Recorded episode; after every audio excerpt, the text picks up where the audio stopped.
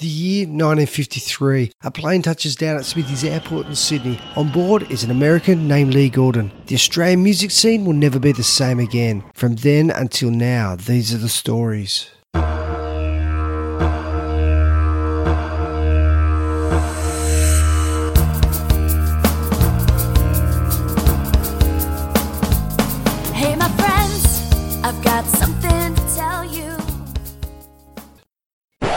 G'day, g'day, this is Sheldon the Kangaroo Kid, and you're listening to the All Australian Music Stories. This episode is on a living legend of Australian rock and roll, Lonnie Lee.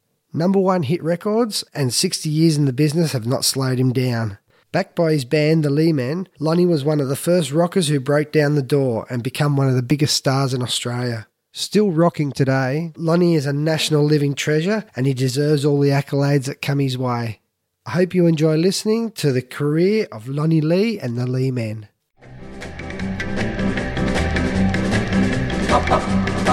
Well, everybody keeps on saying, What's the matter with me? What's the matter with me? Yeah, you know, everybody keeps on saying, What's the matter with me? What's the matter with me? Ain't it so? Ain't it so? I'm in love with you. Everybody keeps on saying you don't treat me right. You don't treat me right. Well, everybody keeps on saying you don't treat me right. You don't treat me right. Ain't it so? Oh, oh, ain't it so? I'm in love with you.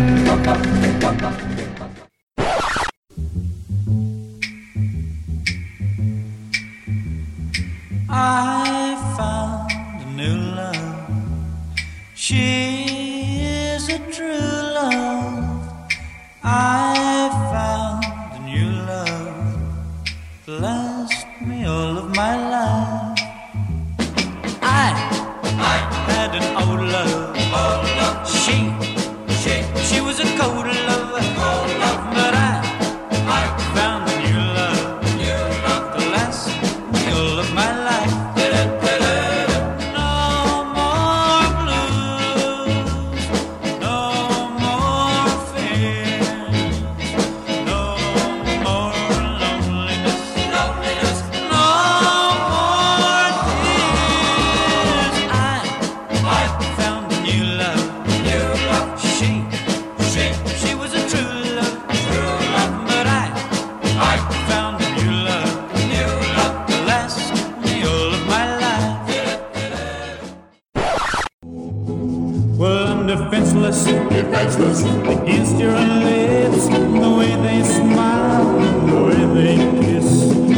Defenseless, defenseless against your arms, the way they hold nice and warm. Well, it's useless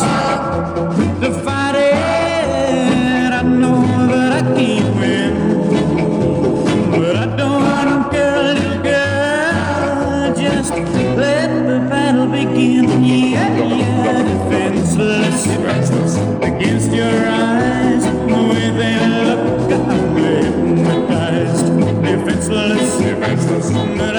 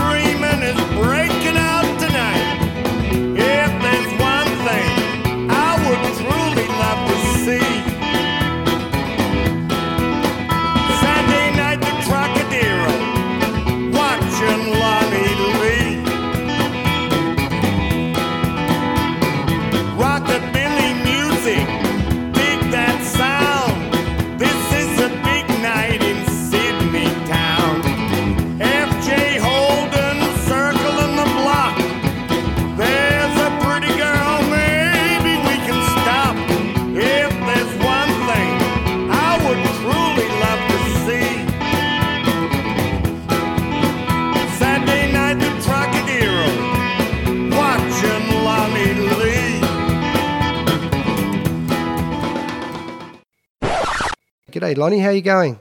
I'm pretty good, Sheldon. What about you? Yeah, good, mate. Good speaking with you. You're basically um, the granddaddy of rock and roll today. Sadly, you're one of the uh, the last men standing. Not sadly for you, but you're one of the last men standing in Australian rock and roll. Yes, it's a shame. I never thought that I'd see the day that this was going to happen, but uh, uh, as you say, fortunately for me, I am standing. I still am vertical, and most of the guys have um, not so much passed away, although some have. They've uh, most of them have just uh, retired or given up, and uh, it's uh, a lot of it is not because of their uh, lack of popularity. It's because of uh, the uh, the evolution of music. A lot of the venues now aren't uh, um, presenting too much of our type of music. They're they're going into the more younger styles, and uh, so it's that sort of stuff. But um, well, I'm glad to be alive. You're still rocking, and that's the uh, that's the main thing, Lonnie. Uh huh. And so you uh, grew up on a, uh sheep station in Western New South Wales, uh, a town called Rowena. How, how did how did music enter your life? Well, I guess it started very early because my mother played piano and my father played piano, so they were playing all the music of their youth, songs of the 20s and the 30s, and I guess from the early um, parts of the uh, the Second World War. So I was exposed to a lot of that that music that got me first, and then I was in a uh, the church choir, so I would get uh, lots of music uh, there. We'd have a rehearsals on Wednesdays, and then the the two uh, two church meetings on the Sundays. So I was pretty much um, um, swamped in with uh, with music. And then in the mid '50s, uh, the '50s style of music, like the pre-rock and roll, the crooners and all that, I started listening to that type of music. And then, of course, uh, later in the late '50s, uh, rock and roll came along, and I got into that. So music's really been a part of my life um, right from the start. So people such as Johnnie Ray and Elvis and, and these sort of people had a, had an influence on you. Oh yes, absolutely. There's um, uh, Johnnie Ray, I guess, was the first pop star to have an influence uh, on me. Although I liked other people at the same time, I liked Frankie Laine and I liked uh, Nat King Cole. They were the two um, ones that I liked. Um, but there were many, many artists that that I liked. I, I, I, maybe not particularly like the artists themselves and all everything they did, but I might have liked a particular song that they did. You know, so I had many influences um, along the way. But uh, I, I, guess Presley and um, and uh, Johnnie Ray would be the the primary ones. You know. Okay, yes. So in 1953, you um you leave the farm and you head to, to boarding school in Sydney. Uh, it must have been a, uh, a bit of a culture shock for you, obviously, heading from the sheep station to the big smoke.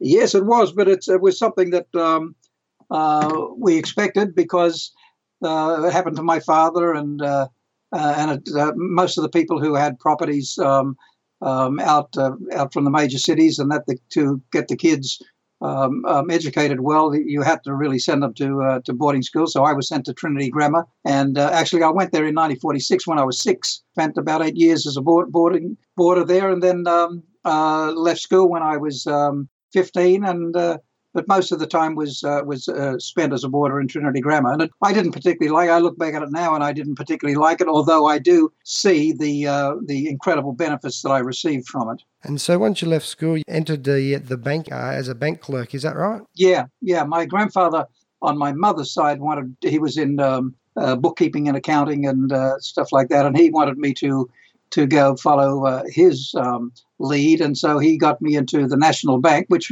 in those days that was 1955. He was uh, it was very difficult to get into the bank, especially the National Bank. It was like a uh, um, a closed shop. Really, you had to, to help to get in there. You had to know someone, and it was um, it was one of those types of things. So anyway, he got me in there. I didn't last too long because I didn't like it, you know. So I I left. Um, I left the, the bank there, and then eventually I got into um, uh, into Radio 2GB. I liked uh, the thought of maybe becoming a radio announcer or something like that. That was more my style. Um, so I uh, I followed that lead. Talking about radio stations, at the time, uh, one of the leading stations, 2UE, had a, uh, a weekly talent show called Amateur Hour. And uh, you, you entered Amateur Hour and you well, you firstly auditioned. What was that, your first sort of major performance? Well, I suppose well, first um, I guess, major public performance because there was an audience. It was in a little theatre um, in Sydney, and so there was an audience there. I think about 300 people um, in the theatre. So that was maybe my first um, um go of that um, scene. But however, my first, very, very first public uh, performance, um, I found out. I, although I remember it vaguely, but I found out uh, proof of it just recently was when I was uh, about uh, uh, three years of age, I was um, um, uh, designated to be one of the rats in the Pied Piper at the Royal Theatre in Sydney from the from one of the little uh, little schools that I was in at the at the time, a um, a day school type of thing. So that was so that was my first performance when I was about three. But um, other than that, um, yes, it was the 2UW um, um, amateur hour that, you know, that got me into an audience when I was an adult. So we're called 2UW your first solo performance, I suppose. Yeah, I guess uh, that would be pretty much it. Yeah. Um, and you performed um, Heartbreak Hotel on the show, and you came second to an opera singer apparently. So um, so you you you made a made a name for yourself at the start. Did you ever come across the opera singer later on in, during your career, or did you ever cross paths? No, I didn't. She was a uh, she was a um, just a regular lady, um, you know, a housewife who, who, wanted to do something um, in uh, wanted to sing and then decided to go into the amateur hour. So she went in that. But and of course, in those days, I guess maybe even still today, you know, the you sing loudly and, and all that stuff, and you get the you get a lot of the uh, applause. Um, and I came second, but I never saw her again. And the guy who came third was a guy from the uh, Second World War. He'd come back from the he uh, he played the spoons. So okay. a, lot, lot, of the old guys from the war they played the spoons and the um, and the, the saw, and they uh, would bend bend a saw that um, uh, for cutting wood and go wow wow wow wow wow like that. So a lot of the guys did that, but uh, um, it was a fun time. It was the first time, actually, I found out a little bit later on. It was the first time that, uh, um, to our knowledge, that a, a Presley song was reco- uh, was um, sung live on uh, on Australian um, radio here. Television hadn't started yet, so it was just radio. But uh, Heartbreak Hotel was very new, and hardly anyone knew who this Elvis guy was at the time because it had only been released about three months before in uh, in America. Well, that's the thing, Lonnie. You've been at the forefront of Australian rock and roll, basically, haven't you? From the at the very pointy end, you, you are one of the people that was there at the, the dawning of the new age. And, you know, people thought it was going to be a fad and it'd last a few months, few years maybe. And, you know, yeah. 50, 60 years onwards, it's it's it's only ever getting stronger. It's rock and roll, obviously, it has its, its changes and it's hip hop and it's rap and it's whatever, but it still has the basis of rock and roll. And it's obviously something you must be very proud of. Yes, I enjoy. I've been very, very lucky having to uh, experience this. You know, I mean, a lot of a lot of young guys like me, a lot of young teenagers, they um, wanted to do lots of other things. Whether or not some of them, uh, their dreams, their career dreams, came true. Um, um, maybe uh, most of them uh, didn't. They just suffered in a way through life uh, doing something that they didn't particularly want to do, but it gave them a living. Um, I was just uh, uh, really, really blessed, and nothing to do with uh, what I did. It was just my destiny to to be doing something that I loved to do then, and still love to do today, just as much as I ever did. And that's the sing, you know. And and sing you do well, Lonnie. And um, basically, in rock and roll was one of the, the, major catalysts of rock and roll in Australia, I suppose, was the movie The Blackboard Jungle. Did you get to see the movie? Yes, I did. When it came out, I remember the uh, the audience went absolutely crazy. Um, I being one of them, and uh, yes, that that was uh, that had quite an influence on me. But not just me. Most people that got into rock and roll, even people in the United States and England, um, that movie did uh, did more than uh, than a lot of people even claim today because that was the uh, that was the first time we saw we heard the the the great um, sounds of uh, of rock and roll. And when you when when they were in a theatre, really turned up loud, it was uh, just absolutely phenomenal. So it really we uh, many of us left there, Johnny O'Keefe and Alan Dale and lots of the different guys at the time, Dig Richards. We left that um, uh, those theatres hearing. Um, Blackboard Jungle and Rock Around the Clock, I guess, thinking, wow, this is the music for me, you know. So I suppose it's like being hit in the uh, hit in the face for a big uh, piece of 4B2 or something like that. You know, you guys have been listening to the Johnnie Rays and the Sinatras and, and the crooners yep. of the day, and then all of a sudden he's he's Bill Haley and he's rocking around the clock, and it yeah, and it's you know the industry that spawned from there. Obviously, was you know the blues music was was the basis of rock and roll, but you know once you once he Bill Haley got it to the masses, it's it hasn't stopped. Well, it was so exciting, you know. It, it, prior to that, as you said, the crooners were there and they were beautiful, lovely singers, and the songs were beautiful songs, and they were produced beautifully. And um, um, I guess that was in a way was part of the high point of, uh, of radio production and song production and, and songwriting. But as far as uh, excitement was concerned, it was the rock and roll. It certainly brought that along, and rockabilly and the and the the country style of uh, of rock and roll, as well as the big band style, Little Richard and uh, um, Lloyd Price and all the uh, all all those great uh, great artists. So rock and roll certainly did it for us teenagers at the time, you know a lot of those artists that you just mentioned, uh, you you performed with. So we'll, we'll get to them in a, in a little moment. But before then, you in, in February '58, you you head to the Trocadero, the famous Trocadero Ballroom, and um, you uh, with another dozen or so performers, you enter the Elvis competition and you win. Um, obviously, again showing Elvis's uh, influence on you. But one of the, the main things of, of you know a stroke of luck for you, I suppose, the compere of the day was uh, Johnny O'Keefe, and you know, the great JOK sees something in you, and and you guys start to form a friendship from there.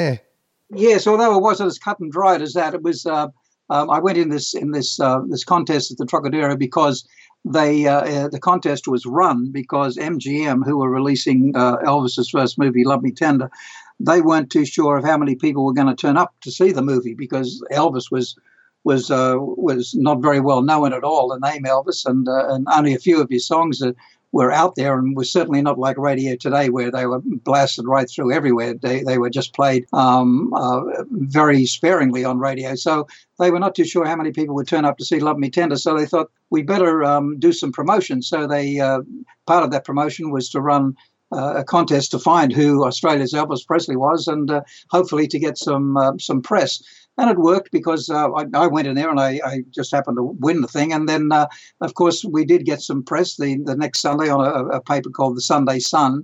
They gave us a full page, and I think that was, to my knowledge, that was the first time rock and roll was was given any real um, major attention in Sydney press, and uh, and that was it. But uh, as you say, oh, um, Johnny O'Keefe was the uh, um, he wasn't so much the the uh, compere; he was there.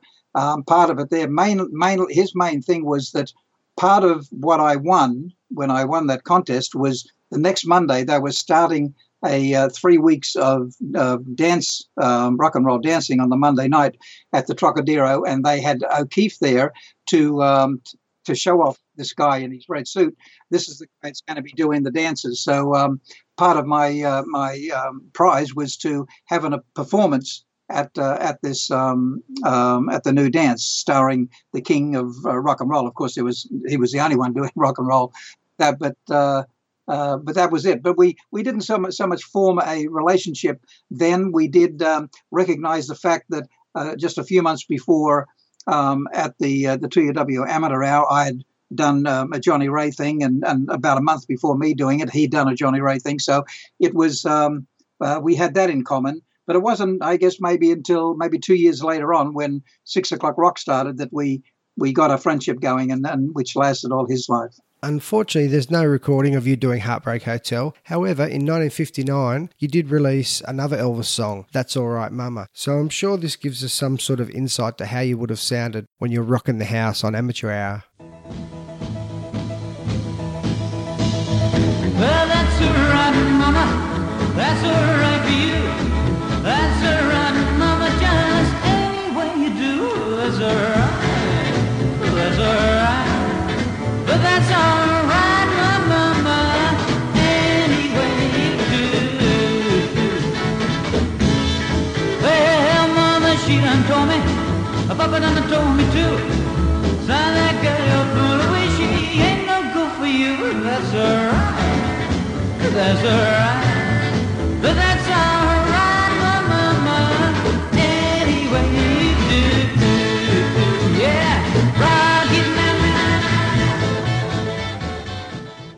So um, basically, you, you head back to the farm. Um, sadly, one of your relatives died. I think it was your grandfather died, and you had to head back to the farm. And you hmm. stayed there about a year or so. Did you say? Um, yes, about a year because I my father wanted me to stay forever, of course, but I uh, um, the music had got to me, and I really wanted to to continue it because I'd, I'd had some uh, some great things happening with my little rockabilly band. We were working every night of the week and and doing great business, building up a really good fan following around the place. And uh, that was through 1957. And then at the end of 1957, I had a car, car accident, and uh, and right at the same time, my grandfather died. So my father said, "That's it, back to the property." So I went back there, and um, after about a year, he said, "Okay, well, you can go back. Go back. I see that music's really part of your you, what you want to do, go back there and see what happens. And if it works, well, okay. And uh, so that's what I did. I came back, and uh, 1959 was uh, I started another band, and uh, and uh, then later on got on TV, recorded, and that was it.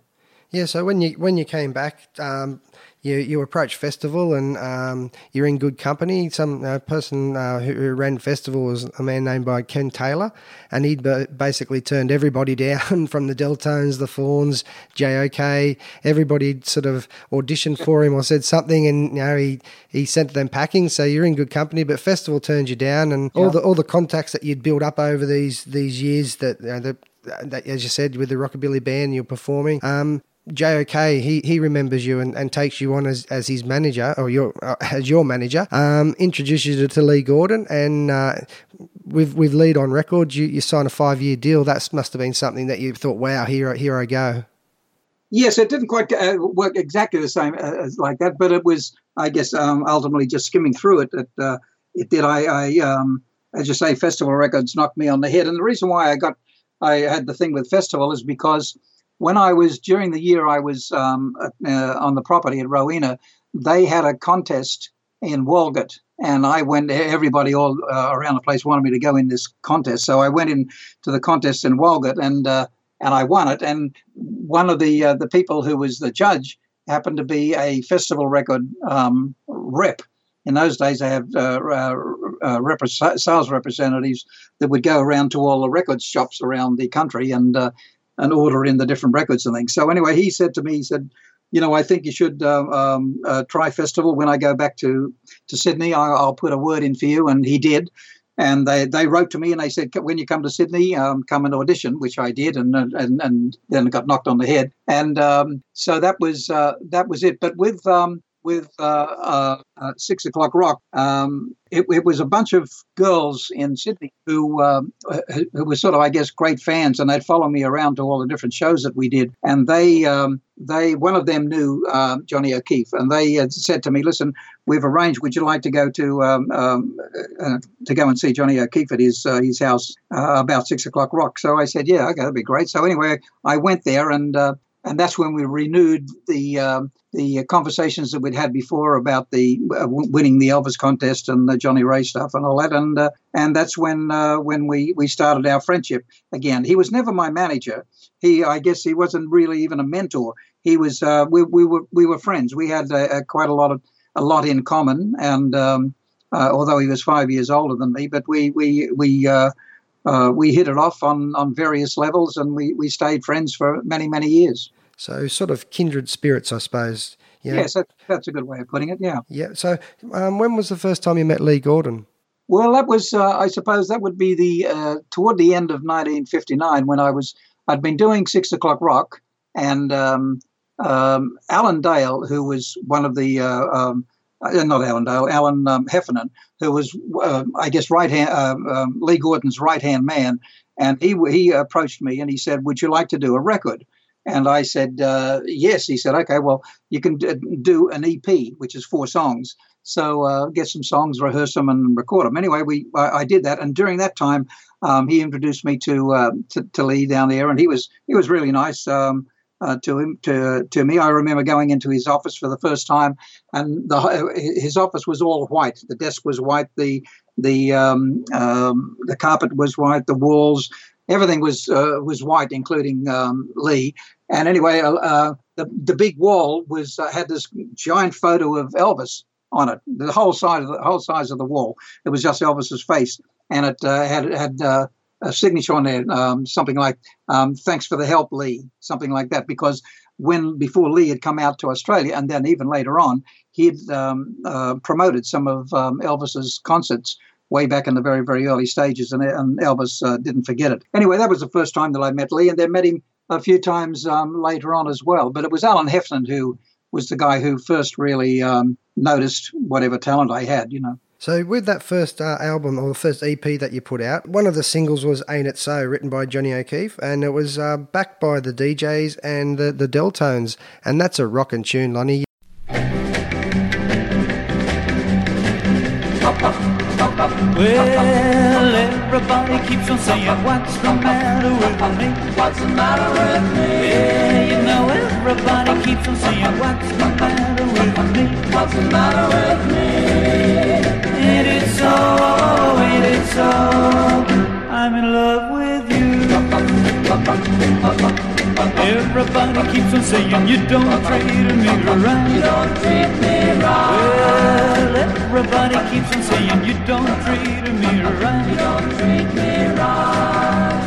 Ain't it so? Oh, ain't it so? I'm in love with you. Yeah, well, thank you. Well, that was actually an, an accident because my first um, single that I was going to do was um, uh, a song that I liked from from uh, Bobby Freeman, a song called "Shame on You, Miss Johnson."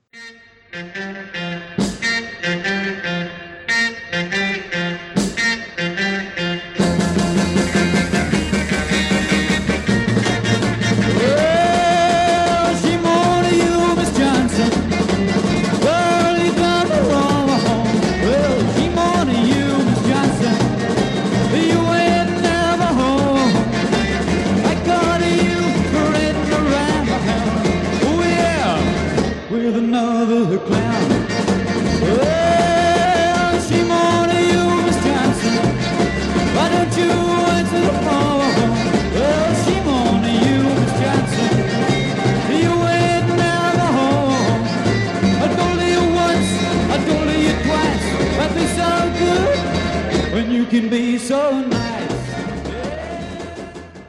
and uh, um, it was a heavily beat, uh, heavily drum beat, uh, percussion type song, and I liked it very much. So I I, I recorded, I, I uh, rehearsed that, and then I didn't have another song for for side B. And in those days, of course, the records you had side A, which was predicted for the hit, and the side B, which um, DJs never played, and it was just for whoever bought the record. They could, they had two songs. Anyway, we, because I didn't have a side B. Um, um, Johnny o, uh, O'Keefe and I decided to sit down at the piano there, and uh, and in about 20 minutes we wrote "Ain't It So." Now it was a throw. We thought it was a throwaway song, just to just to fill up the space. Uh, but anyway, when uh, Tony Withers in Sydney at 2SM in Sydney, he was like the first DJ here, and Rolf Harris, uh, Rolf, um, uh, not Rolf, um, oh God, the guy in Melbourne, just his name. Stan Rofe. Stan, yeah, Stan, right there you go. I knew it was a Rolf somewhere. Stan, yeah. Um, when Stan Rofe heard it, the same as Tony Withers, he decided, "Oh wow, this is uh, this is much better than the side A. We're going to play this." And plus, as well, it's an Australian composition, and it, it was the first Australian composition to hit the uh, rock and roll to hit the uh, the airwaves. So anyway, they uh, they played it, and of course, that was my first uh, number one and my first uh, big hit, and I still do it as I do um, all my number ones and, and top tens. I still do on my shows. Yeah, definitely. As you said, it went number one Sydney, uh, went number four Melbourne. So it's um it was one. It's in those grey areas. Obviously, you know the the way the ARIAs are these days. It's a lot easier to work out what records sold and whatever back then. But uh, these days compared to back then. But officially, your first first national number one was uh, was released in um, February of 1960. Starlight, Star Bright. Um, and again, another song that that just holds up today.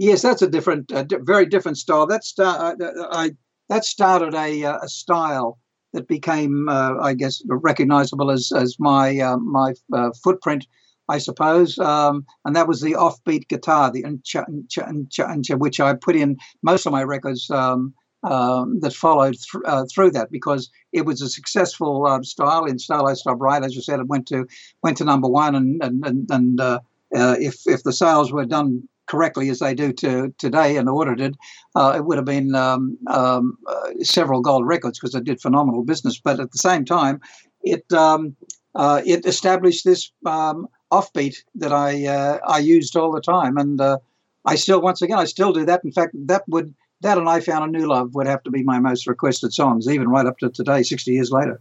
Yeah, I'm sure when you perform, you couldn't get away without doing those in each in each gig. You know, you'd, there'd be a riot basically. If you come to see a Lonnie Lee show and you didn't get Starlight Starbright, you'd be you'd be questioning, wouldn't you?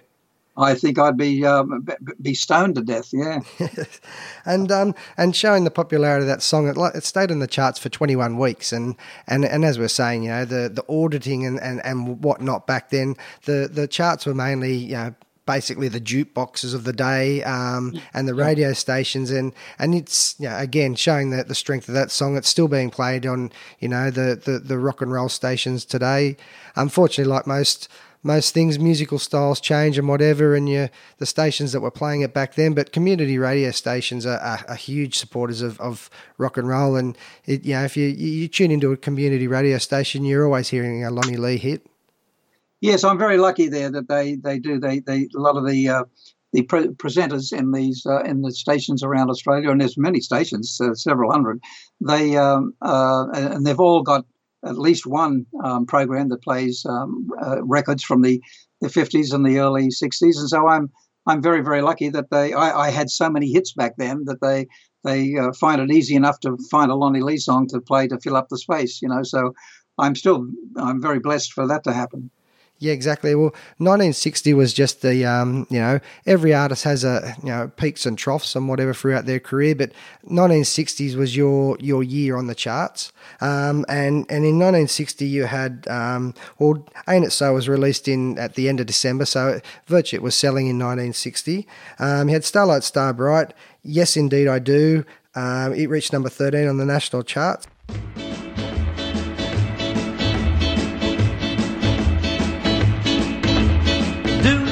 Need your tender kiss? Yes, indeed I do. Do I realize what I miss? Yes, indeed I do. Do I cry? Yeah, yeah. Still I'm dry. Yeah, yeah. Over you. Yes,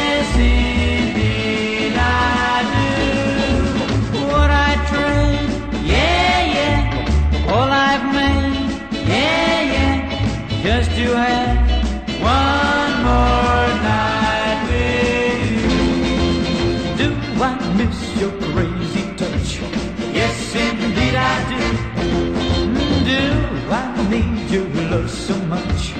Yes, indeed I do. On the B side of Yes Indeed I Do was a track called Love a Doll. Love a doll, a little love, love, love a doll, love a doll. You're the cutest love a doll that I ever did ever see.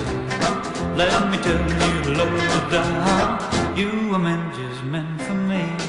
From the first time that I saw you, how I fell for your cuddly charms.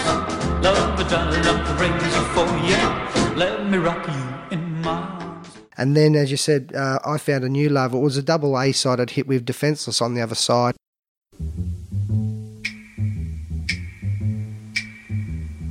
I She is a true love. I found a new love. Last me all of my life.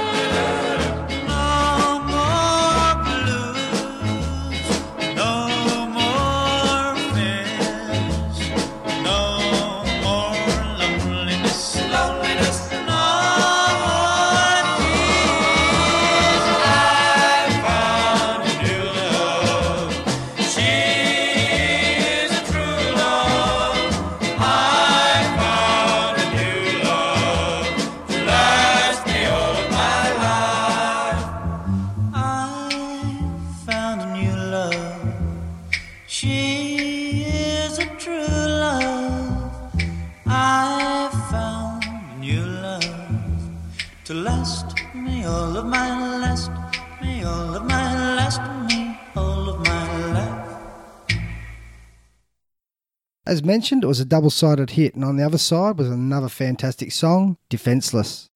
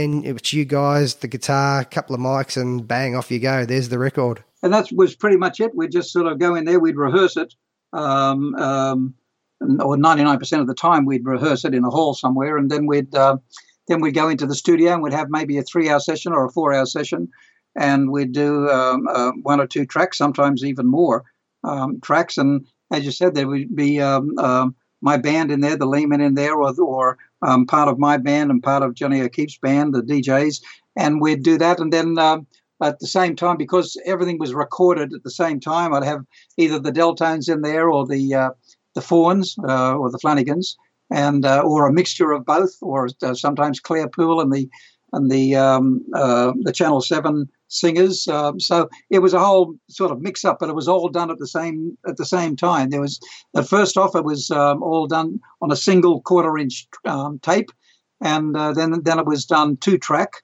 um, um, and then it was done, um, and then later on, many, many, well, I guess about 1964, 65, it went to four track. But most all my hits were on either a mono and uh, or, or or two track, but still mono.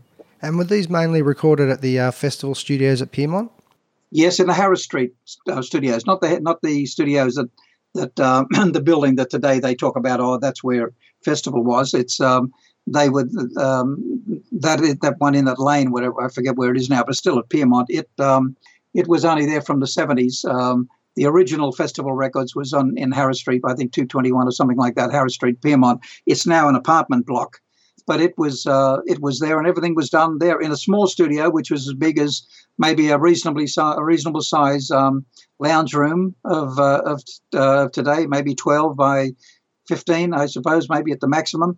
And uh, and uh, sometimes because if there was too much spill into the uh, into the microphone while I was singing, I'd go out the door into a little hallway, and I'd I'd be out there singing um, there, um, so that there wouldn't be too much of the uh, the band coming in through there. And then our um, uh, initially our, our echo was um, spread down into the um, the toilets, the office toilets down in the in the uh, in the bottom. That's why we had to record mainly at night when the office uh, people weren't there, because so that no one could go into the toilet and start flushing in the middle of a song.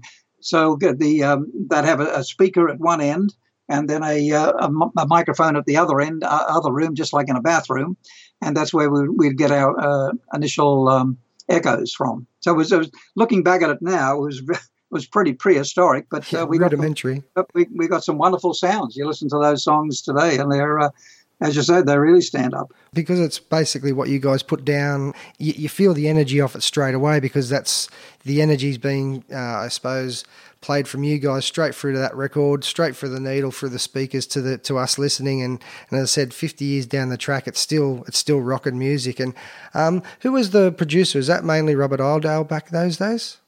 Yes, he wasn't so much a producer. We we, we produced our own stuff. Really, he was uh, he was the engineer. He was very good at it too. Uh, he was a good engineer, but mind you, once again, as you said, it was very rudimentary. The uh, the uh, the panel only had four four um, uh, knobs on it, really big knobs, like the big old radio uh, radio panels, and um, that went through that. He he. he um, like a lot of the guys in America, including Sun Records, uh, Sam Phillips over there, they got a, a, a tape recorder, the old um, one-track tape recorder, and they they built another head into it so that when it was played, you hear um, dit, and then a little bit later on dit. So you got dit dit, and that gave us that initial um, tape delay. Well, he he uh, he did that. He'd do the cutting, he'd do the mastering, he did absolutely everything. But he had nothing to do with what songs we did or how how they were played or what was played or what was uh, um, um, it was sung. It was all it was all um, us ourselves. Uh, He was sort of more like the technical technical guy on the, the recording side of things, and you guys were producing your own records, Yeah. picking your songs. Um, and I know he was-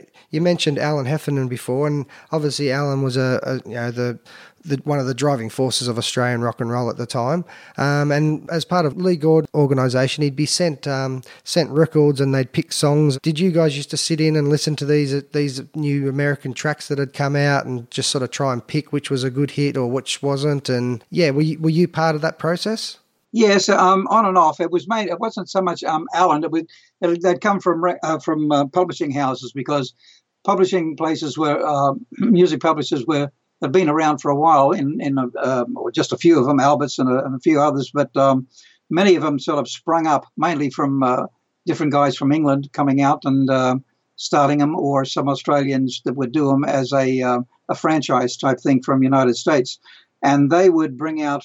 Um, they would send out all the all the what they call acetates, which were were songs that were were put were recorded in America, uh, usually by the producer, the um, songwriters, and they would be um, they weren't on a record that had been um, pressed and um, put on sale. They'd only been um, cut on uh, on onto the uh, a, a very soft um, type of record, which could only be played more uh, more than likely ten or, or fifteen times before you couldn't really understand. It was just uh, like a like a, a hard wax. Anyway, we'd be send out these acetates and we'd listen to these songs. And naturally, the publishers were, were very anxious for us to record their song so that they would get the um, would get the royalties. So sometimes I'd go to Lee's um, records and I'd be I'd sit in a uh, um, in a room there for maybe three or four hours and I'd maybe play 100 150 um, of these acetates until I heard a song that I particularly liked, or sometimes I, uh, in fact, most times I, I uh, would go out of there without a song at all. And some of my songs were, were weren't, weren't from the United States; they were um,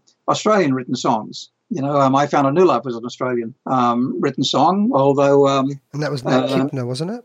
Nat Kipner, he did that. That that was his first. The first thing that he had um, released was um, um, "I Found a New Love," and then I also released um, "Sit Around and Talk" from him. Also a little bit later, And I changed the songs around, but in those days we didn't worry about credits or or or, um, um, publishing rights or anything like that. I just did it and didn't get any credits or anything for it at all. But um, uh, in the United States, they were starting to do that with Presley and lots of other artists there. That their names were put onto the uh, onto the record, and, and they got a percentage of the the royalties because they they changed the uh, initial song around to something that was would suit them and would eventually sell. But I, I didn't take any advantage of that, so uh, uh, a lot of that stuff just went by the way.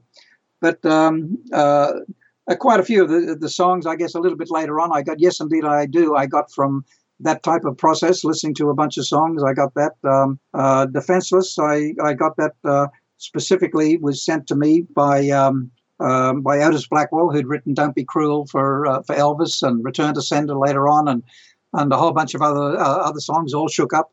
And so uh, I did "Defenseless," and that was a great song um, for me.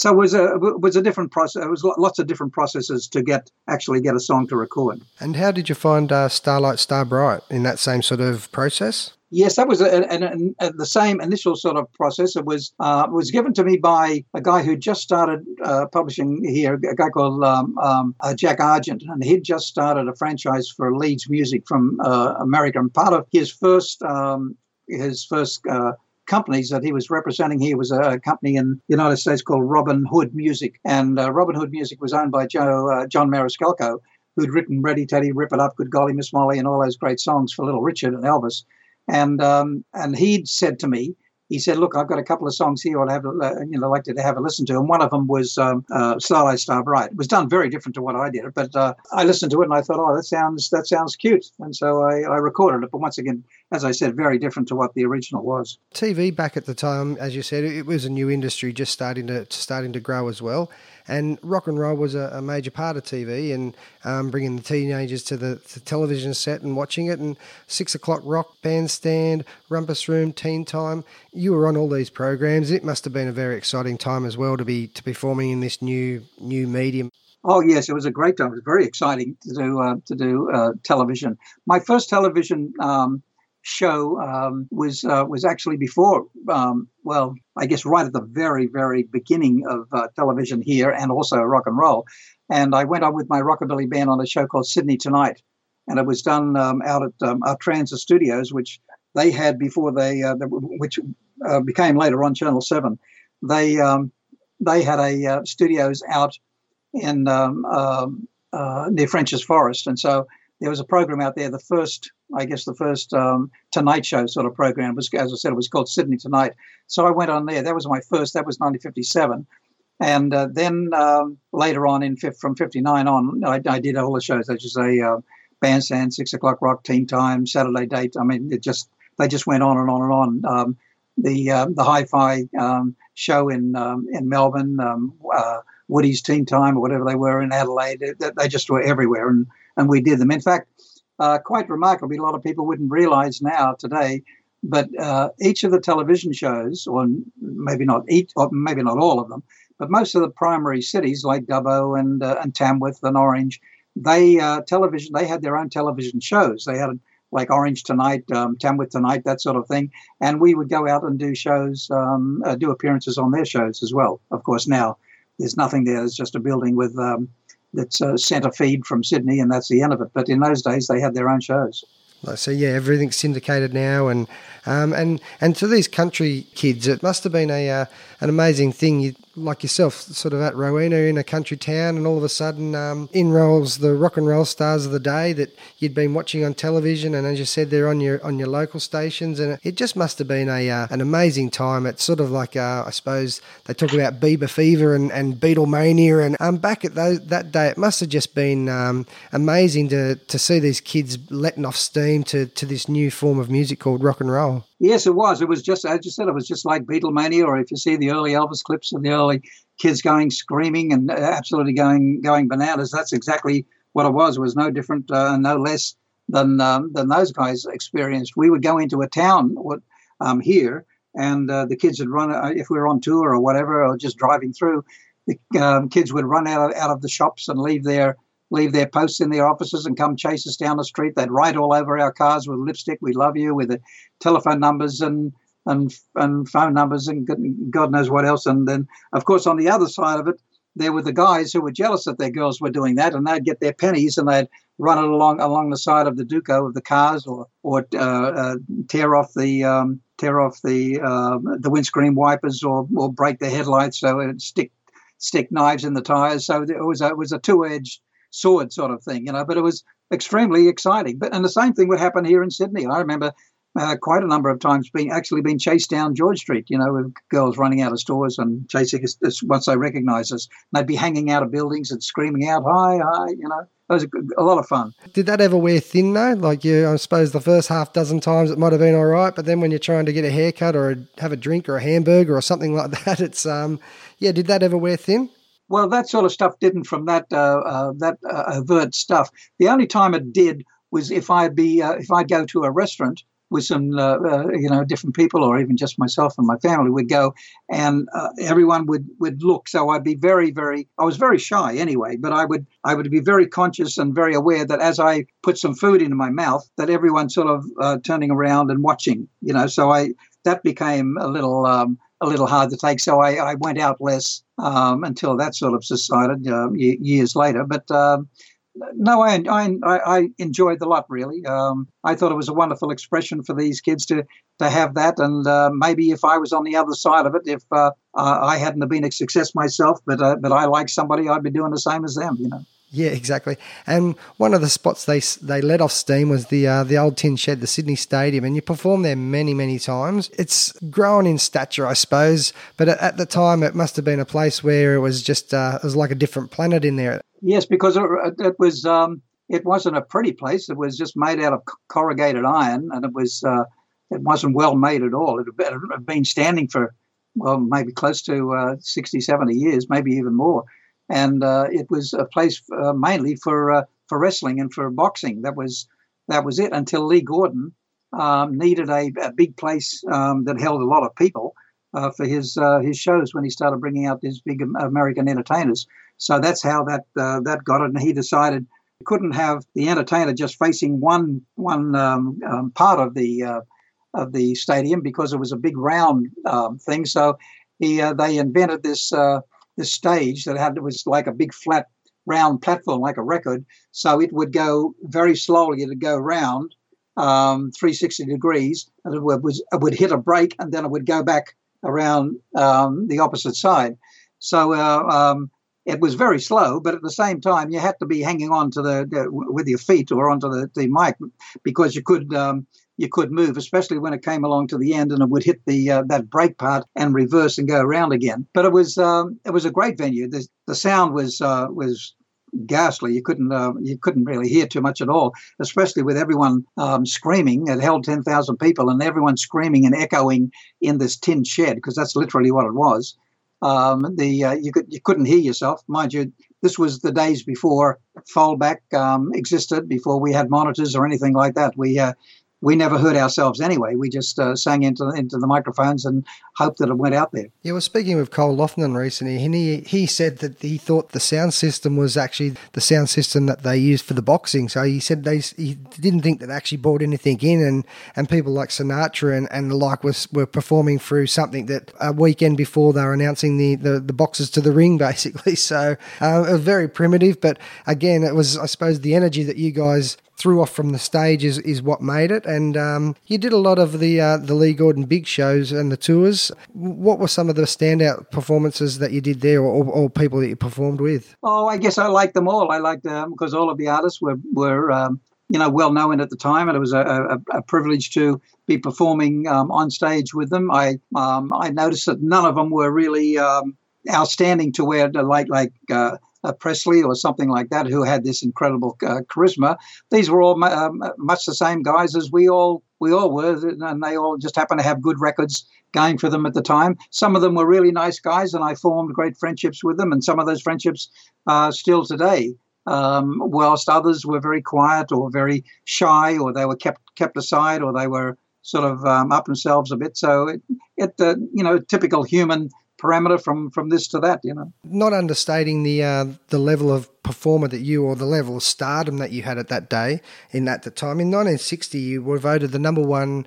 Uh, Six O'clock Rock did a poll, and you were voted the number one performer on Six O'clock Rock. And at the end of the year, uh, five of your songs were included in the top 20 selling songs in Australia of that day. So I'm sure um, the the American performers went away sort of looking at you and thinking, "Wow, this guy's this guy knows what he's doing." I guess so. I hear the stories to, uh, today, or the last, you know, the last twenty years, from the different guys that I I knew back then, and they said the same, the same sort of thing.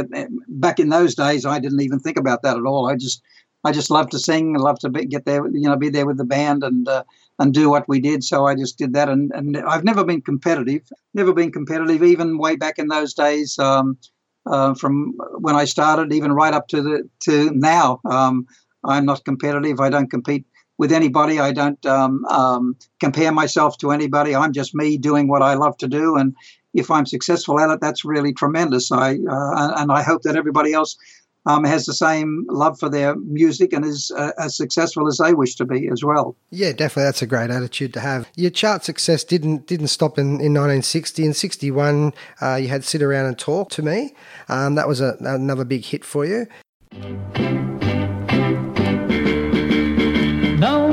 To worry about nothing. No need to worry about No need to worry, you see. No need to worry you All you gotta do is turn down the lights and sit around and talk with me.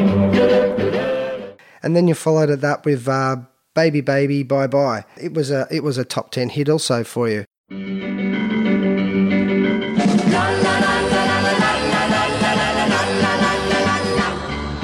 Everything I say is wrong.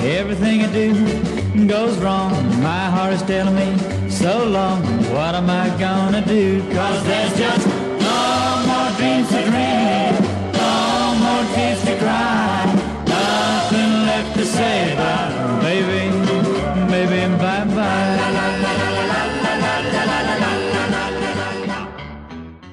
How did you come across that song?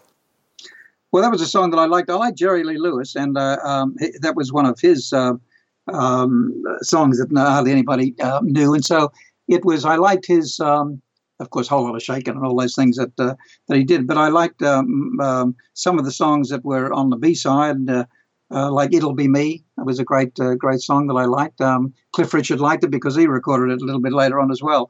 But um, uh, "Baby, Baby, Bye Bye" was one of those songs that was sort of half country and half um, and half rock and roll, and so I uh, I liked it enough to uh, to record it. I just recorded whatever I liked. You know, I, I never had any uh, preconditions about uh, what I was going to record or what I wasn't going to record. I just uh, if I liked something and uh, and it went well with the audiences, um, I recorded it. Another another one of your big chart hits was "Sitting by the River." Um, that was re- again released in '61 as well, um, and and it was it was in the charts for 16 weeks. So it, it reached number 20. Its highest peak was 20, but it was in the charts for 16 weeks. So it's obviously a song that just hung around.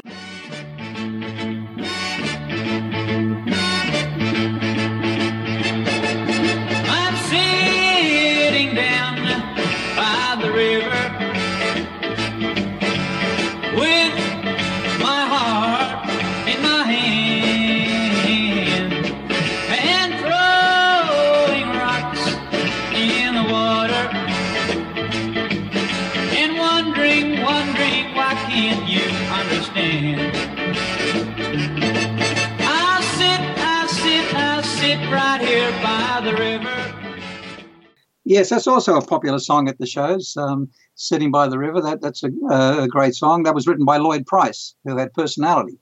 Yeah, so it, it's a great song. I enjoy singing that today. It's a, got a great little story attached to it as well. So it's um, uh, it was good. I as the time went on, you know, we're going into like 62, 63, 64. 63 was the beginning, was the in, in a way the end of our era.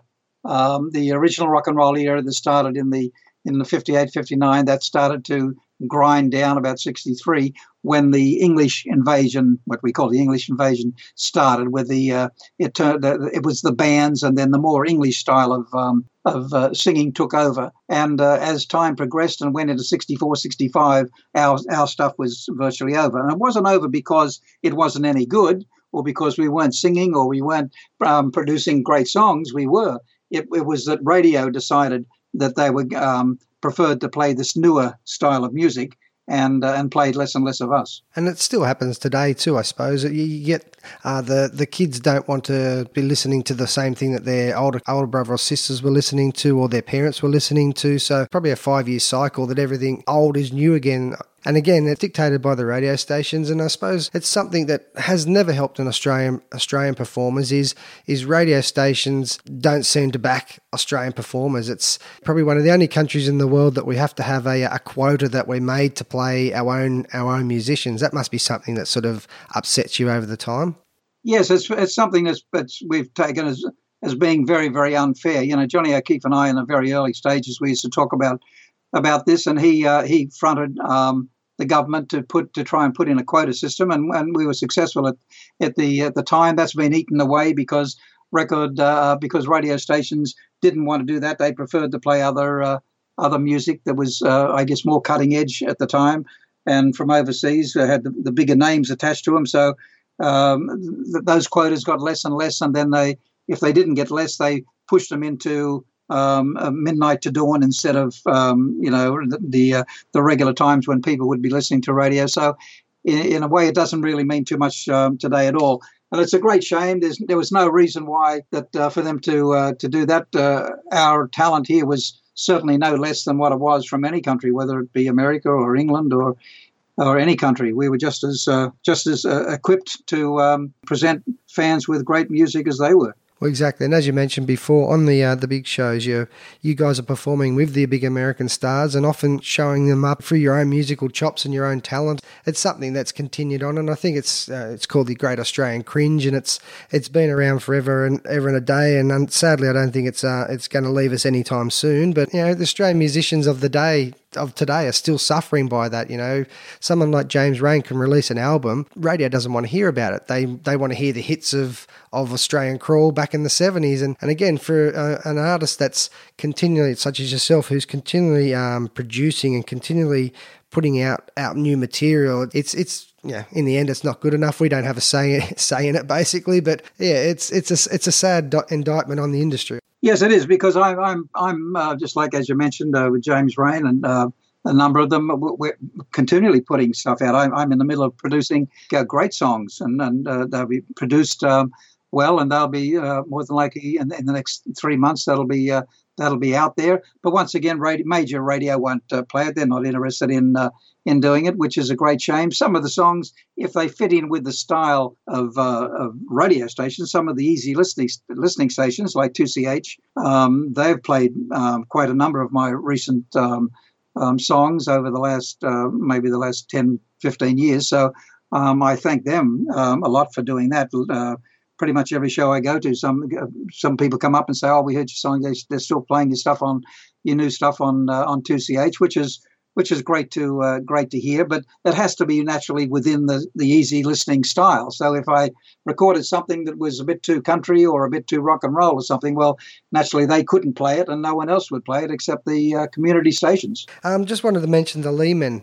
Um, you know, your backing band, sh- sort of showing the popularity of, of you at the time, Lonnie. The Leemen actually put their own own single out called uh, Johnny Guitar.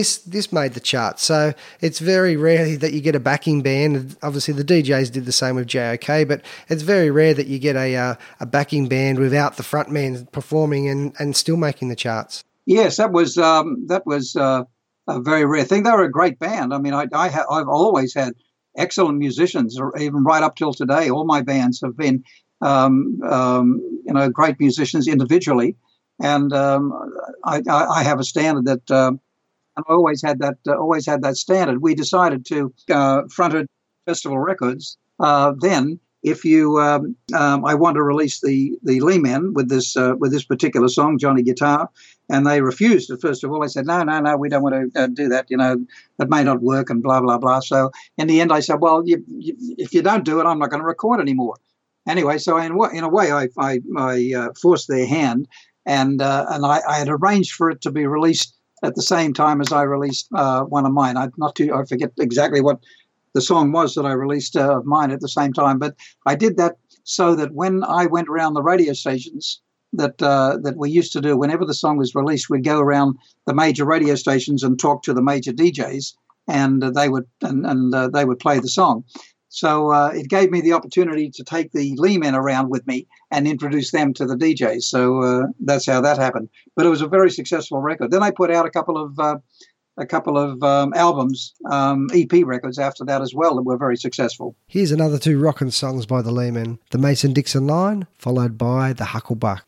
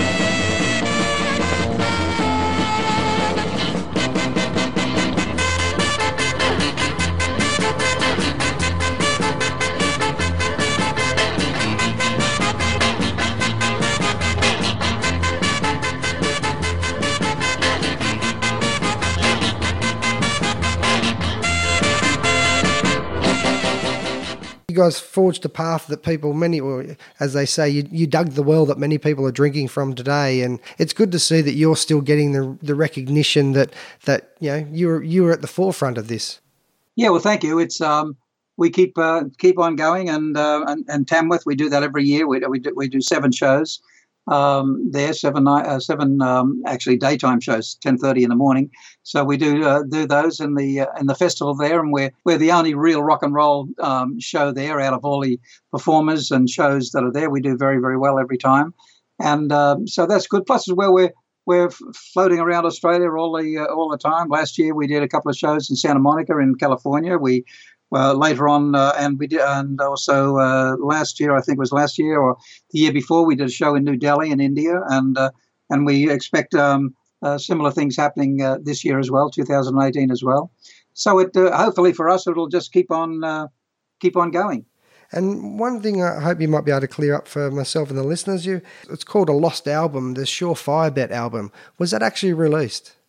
There was a um, yes, it was released, but it was very it, it was right at the time, right at the end when I um, when I uh, um, decided to leave festival. I'd had altercations with them, and part of it was uh, releasing the uh, the Leemen, and other things were quite a number of other things were going on, which I'm going to I'm outlining in my book. But um, they. Um, um, I decided after my contract was over, I decided to leave. I had had an offer from EMI, and uh, who were trying to um, get in, break into the pop market in the country. They were very big in the country because they had uh, um, um, Slim Dusty and Rick and Thel and uh, all these other country acts, and they were selling a lot of records out in the country, but they weren't doing anything with pop. So they were uh, they saw the opportunity there, so they figured that that um, I may be the one to do it. So they offered me um, to go to them, and uh, it was right at the time when I, I, I was just not happy and my contract was coming to an end. So I decided to leave festival and go to them. Now, right at that time, they had scheduled the uh, the uh, the Surefire Bet um, album to uh, to come out. I did see the um, the actual um, um, uh, presentation of it, and I and I have seen the uh, have seen the the actual record, the, the pressing of it. So I know it exists, but um, um, other than that, I don't know too much about it at all. Yeah, you're a surefire bet win my lips, surefire bet win my heart, sure surefire bet to make me start. Fall in love with you, cause you got everything you make my heart sing. You've got those dreamy eyes that promise paradise, and when you hold my hand, baby, it's oh so grand, and the odds get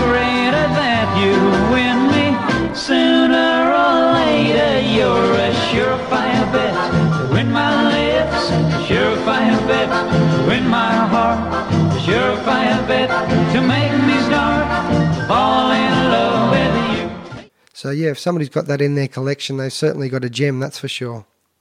Oh yes, it'd be a very very rare thing because some of my records uh, they make a hell of a lot of money to uh, to some people. And when I was uh, doing some shows in America just a few years ago, I I'd, I'd perform in a place called uh, in Florida, um, just out of um, uh, Disney World, a place called uh, uh, Little Darlings Rock and Roll Palace, and I'd go there and I'd do ten days um, at a stretch there, and I'd have many many fans who'd come to me. Then they'd say, "Oh, you know, we love your stuff," and and uh, and, and and and all this.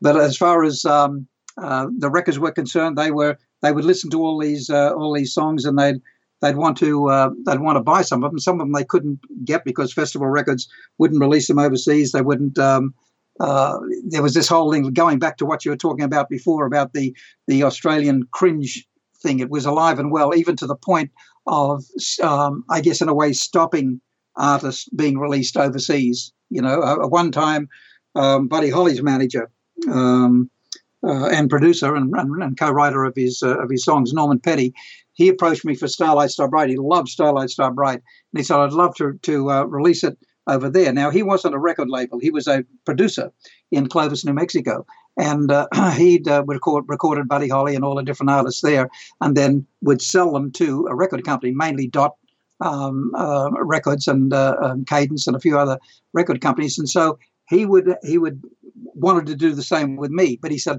"I want to put strings on Starlight Star Bright." And uh, so he said, I'd, I'd like to do that. So he uh, uh, fronted Festival Records about the percentage that he wanted, that he needed to cover the costs of strings and all that sort of stuff. And Festival Records said, no, we want double that.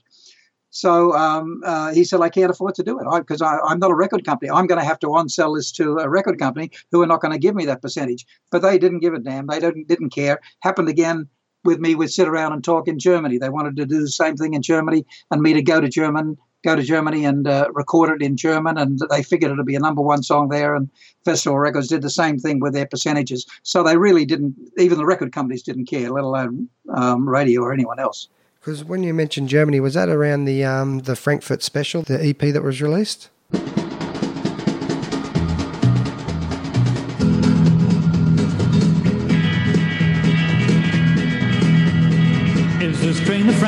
Special. Yeah, yeah, yeah, yeah. Ain't this outfit something special? Go, go, go, go. Well, we heard rumors from the bases. Yeah, yeah, yeah, yeah. Frankfurt girls got pretty faces. Go, go, go, go. Go, special, go. Blow, whistle, blow.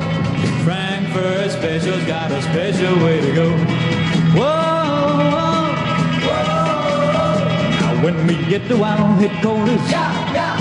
Yeah, yeah. You be good boys and follow orders. Go, go, go, go. Don't take ghosts from one another. No, no, no, no. Treat a sailor like a brother. Yeah, yeah. Yeah, go to special go. Blow whistle blow. Frankfurt special's got a special way to go. Yes, sort of around, uh, sort of around that time. Yes, uh, around that. Um, uh, right around that time because you know they, they were experiencing great rock and roll themselves. The Germans that uh, they love rock and roll, and so did France. They just they well France had their own their own hero, um, um, Hallyday, you know, and so there was some great um, uh, great interest there with the rock and roll that we were doing. But unfortunately, the record companies um, they weren't in, all they were interested in was money. They weren't were not interested in in uh, forwarding um, uh, the careers um, of any of the artists which of course they were in United States. You know, they were they they pushed their artists to every country they could think of. If they could sell a record to Nigeria or the moon, they'd be out there doing it. You know, but here, no, didn't happen. And uh, so, was that one of the reasons you decided to to leave Australia and head to Nashville? Um, yeah, so to, leave, to, to go overseas. Yeah, well, my first trip out of here was was to uh, Europe. So I, I in '66. So I went out and I, I left um, left Australia because I'd virtually done everything the um, the even the Beatle generation thing was starting to come to an end. It was coming into a, a much more heavier guitar based um, um, type of music in the late uh, the mid late '60s. So sort of your Hendrix I, type, sort of Hendrix yeah, that, and the Who and whatnot. Yep. Yeah, that sort of stuff was was uh, happening. So it was less melodic, you know, like like uh, the type of uh, stuff that I sang or Elvis sang or any of us sang. And and really, the only reason why that Elvis um, uh, survived during all his time because he was really the only one that this happened to was because he had movies going for him all the time you know so and plus as well he was he was elvis but still uh, if it wasn't for, for those two factors, um, he would have fallen on the wayside like uh, like uh, most of us did. But I decided because I'd done everything here, I'd had my uh, my own um, um, um, agencies here, I'd promoted people like Normie Rowe and, uh, and lots of other people here. I'd produced um, many many artists like John Rawls. I discovered him and a whole bunch of other things that I'd done. So I thought, well, I've virtually done everything. There's what else is there for me to do except regurgitate um, it? And that was getting harder to do because uh, the younger generations were coming up. So I went to Europe and I was there for uh, for quite some time. Came back here to to Australia um, via the the Pacific. Did a lot of shows in the Pacific. Came back here to um, um, in about 1969 and uh, did the the swinger circuit and managed um, Sunshine Records for quite some time. And then um, uh, did the swinger circuit, which is performing all over Australia, Darwin, Mount Isa, and Cairns, all the different things. So, so I was doing that all the time. And then uh, in uh, in 71 decided to go to the United States. And so that was, uh, and then virtually, not, not, I didn't stay there, but I was virtually stayed there until about 84. I came back to Australia a couple of times during that uh, that time, but I was based in America most of that time. So obviously you've been on many successful tours, but one of the successful tours is um, the Rock and Roll Revival, the Good Times of Rock and Roll, when uh, yourself and JOK and um, a fair few of the others of the day got together and you started hit, hitting the road again, and, and people were, were once again turned on to, to Australian rock and roll, the, the guts and glory of Australian rock. Yes, that was the first time that um, that it was taken seriously again. Uh, prior to that, as I said before, they they stopped playing. Radio stopped playing our songs, um, and um, the, the, television really didn't do us any uh, favors either. And part of that was due to the fact that the primary place of uh, of uh, the artists back in the early stages started in Sydney, and then it moved later, about 63, 64, moved down to Melbourne. And so you had Countdown, and most of the artists that made it then were, were from Melbourne and uh, they didn't want to know anything about the Sydney things because uh, there was this Melbourne Sydney jealousy. They said, "Well, you, st- you you you you've had your go. It's our go now." So there was very limited things that we could do on television, um, and and radio weren't playing us because the music changed had changed. So of course, um, everything had everything just changed. You know. In a career that stretched almost 60 years and hundreds of songs recorded, here's just a few. You hurt me and you made me blue. Why, why? Why, why? You found someone new. Why, why? Why, why? You broke my loving heart in two. Bye, bye. Bye, bye. You hurt me, baby, and you hurt me bad. You put the whammy on the love we had. Why, why? Why, why? Mm, bye, bye. Bye, bye. I begged you, but you told me no. Why, why? Why, why? Why did you have to hurt me so? Why, why? Why, why? Say to set you go. Bye, bye. Bye, bye. I'd like sin to have to set you free. I love you, baby, but you don't love me. Why, why? Why, why? She's Still Me Wrong was the B side to Starlight Star Bright. This was another song written by the legendary Johnny O'Keefe. This song is as raw as you can get, but it's Australian rock and roll history on wax. It's learning on the run, it's experimental, but what's undeniable is the thumping groove and pulse that just comes from this song. JOK, Lonnie Lee, the Delltones, the Dee Jays, this is just pure Aussie rock and roll.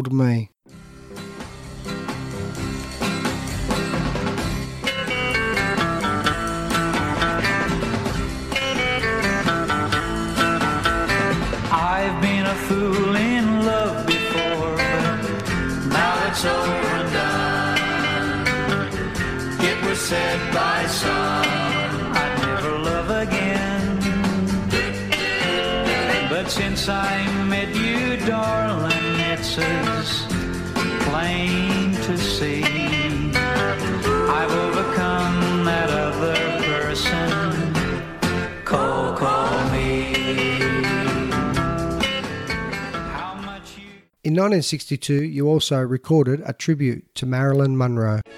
This is a tribute, a tribute to a star. Oh, Marilyn, oh, Marilyn.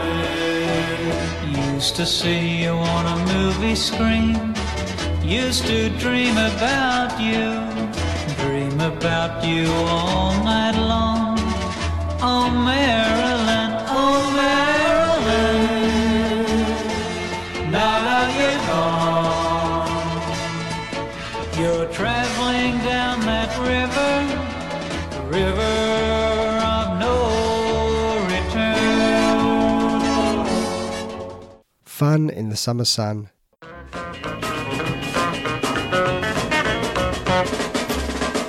Date with a beautiful girl to go to the beach on Sunday. I can't wait, you can bet I won't be late. I'll pick her up in my Woody on time. Well, we'll have fun in the summer sun, surfing and a singing with everyone, kissing and a squeezing in the shade of a tree. Yeah. Don't You Know Pretty Baby featuring another great Australian rocker, Warren Carr, on piano.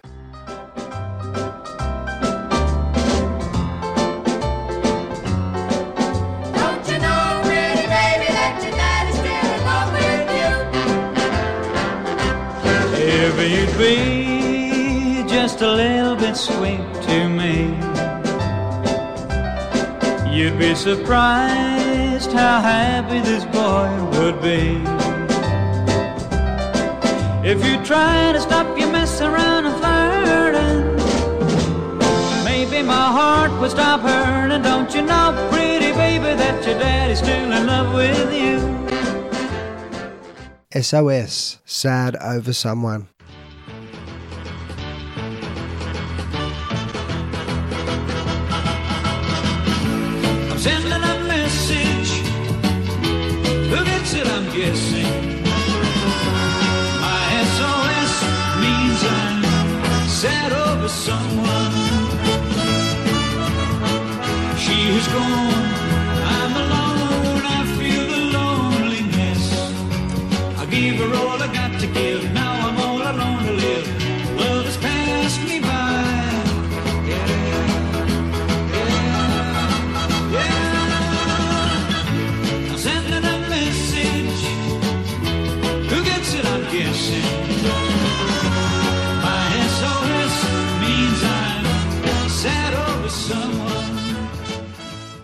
Great titled song, In Love with Australia.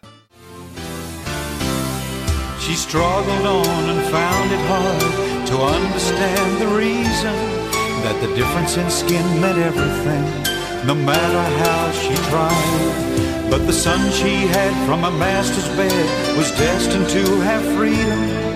The first free man from the sunburnt land, now his children with Australia. You're the dream of all our sorrows.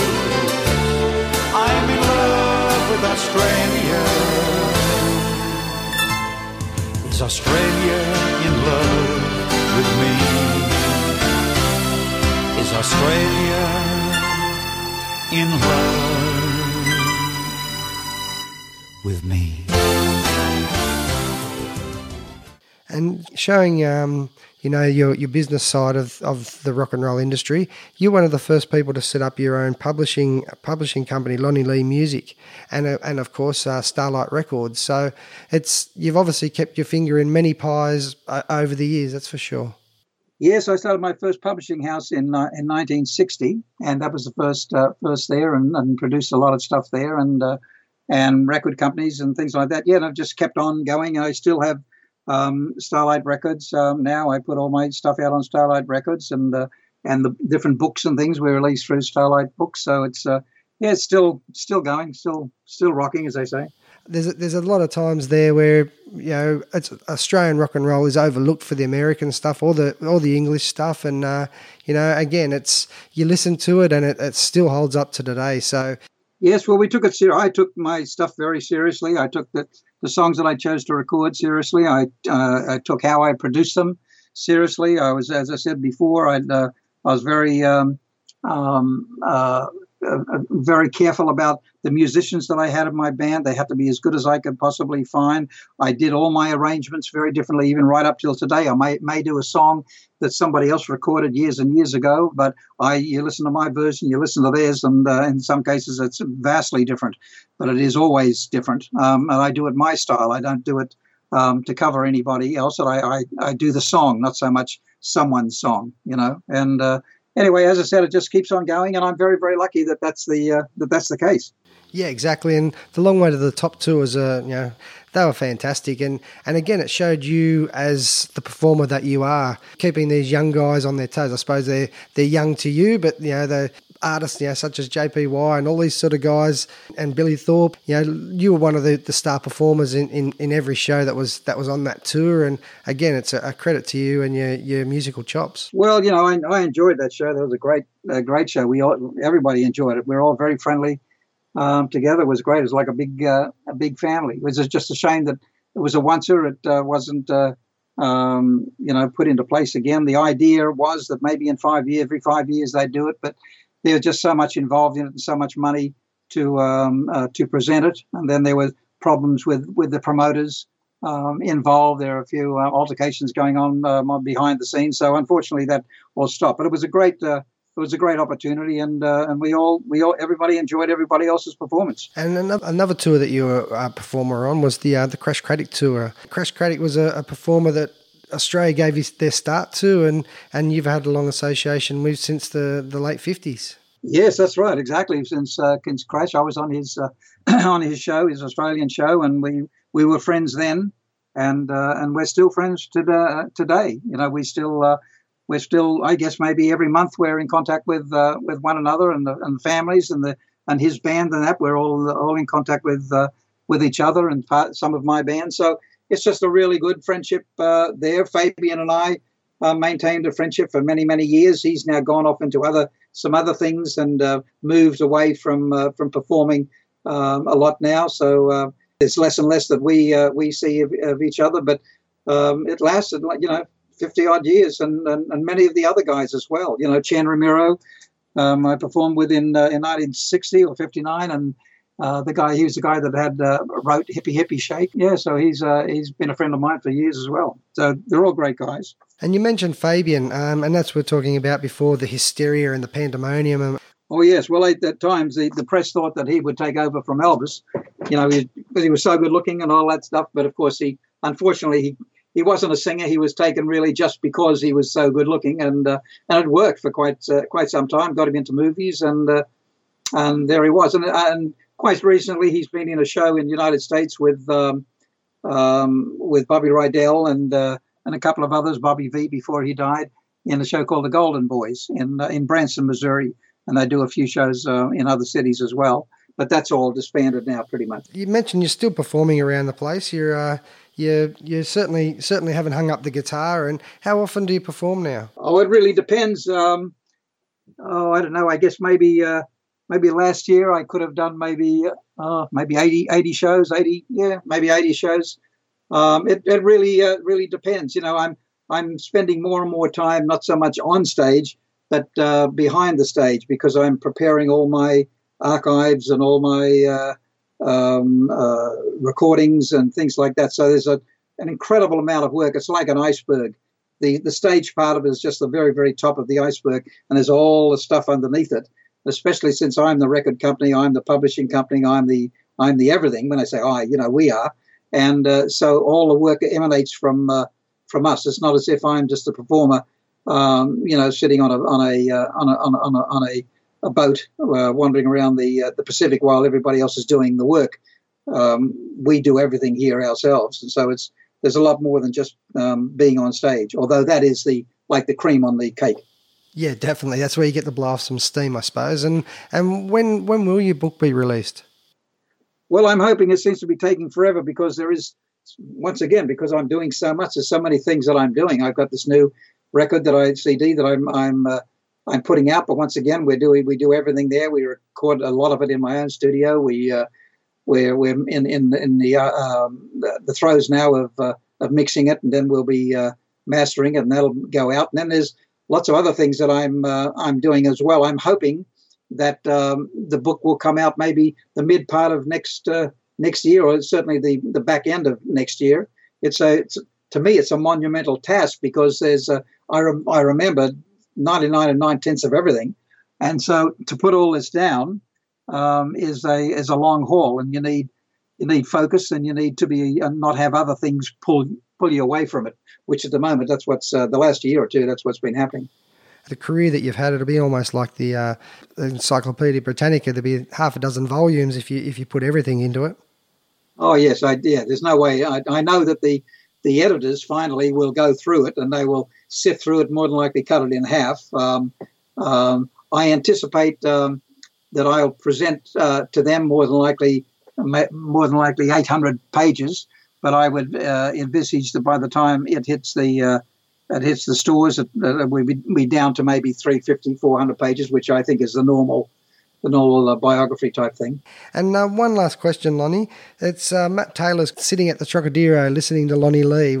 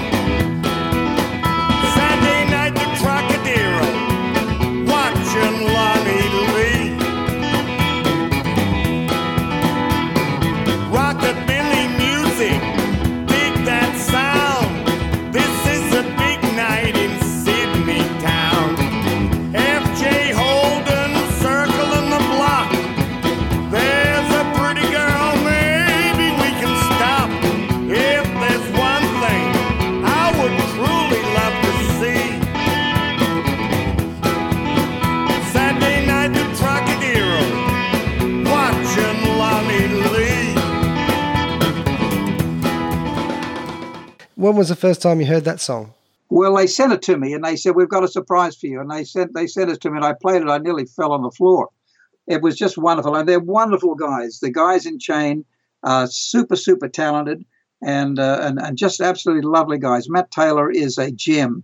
Um, there's just no doubt in the world about it. He's a, a, a gem that unfortunately um, um he's not given the kudos that he, uh, he, he should be given.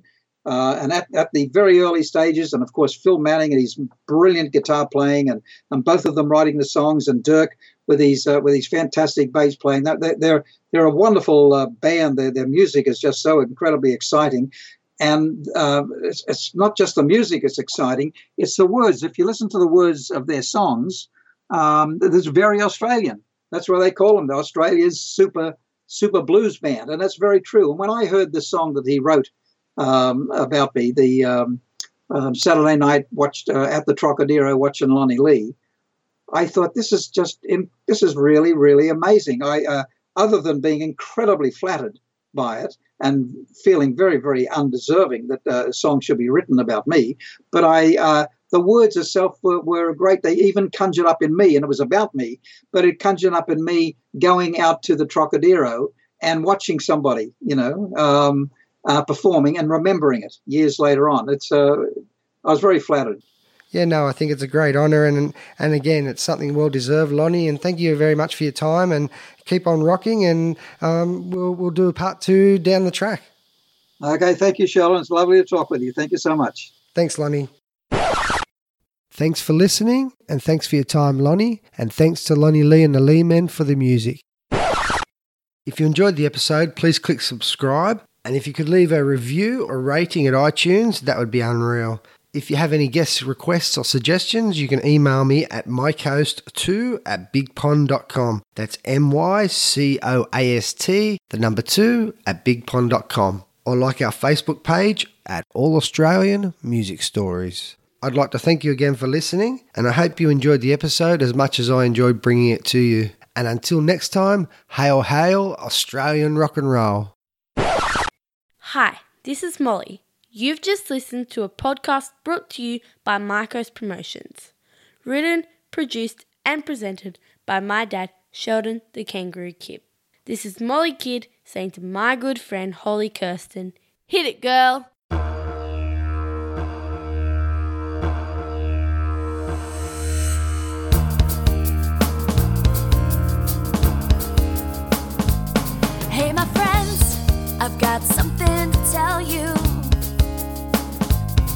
About a place that I've been to, and now, now I know